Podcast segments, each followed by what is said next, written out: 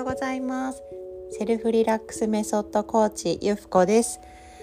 12月19日の朝になりました。皆様いかがお過ごしでしょうか、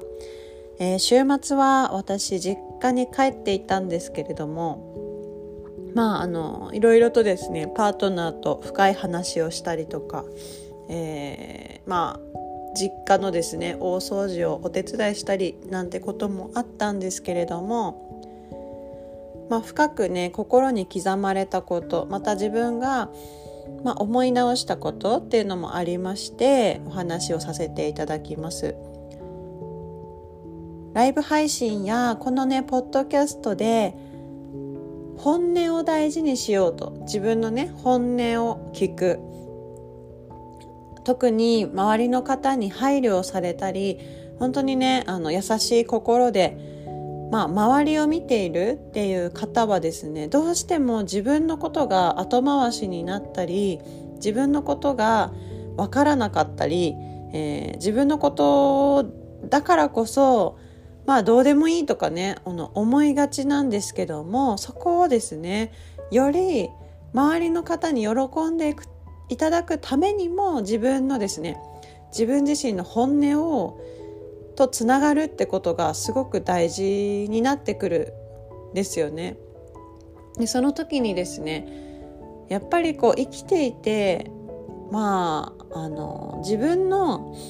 しんどかった時とか、まあ、自分が、えーまあ、例えばなんですけど今日生きているわけなんですけども私たち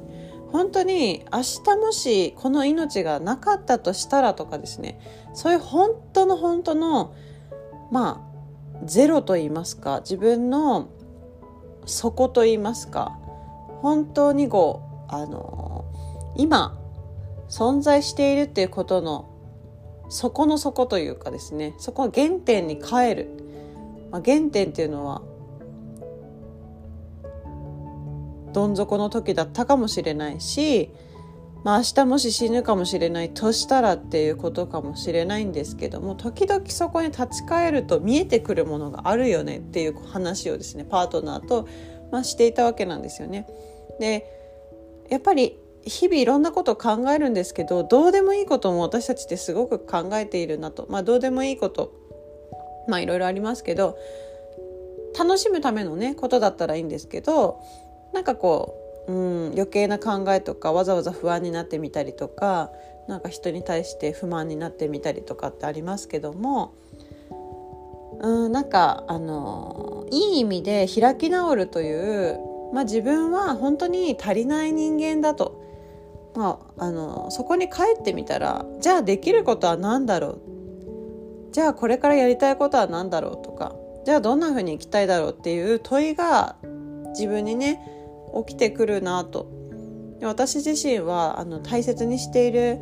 まあ、心の教えっていうのがありましてやっぱりそれをどんなことよりも優先してまずね自分は、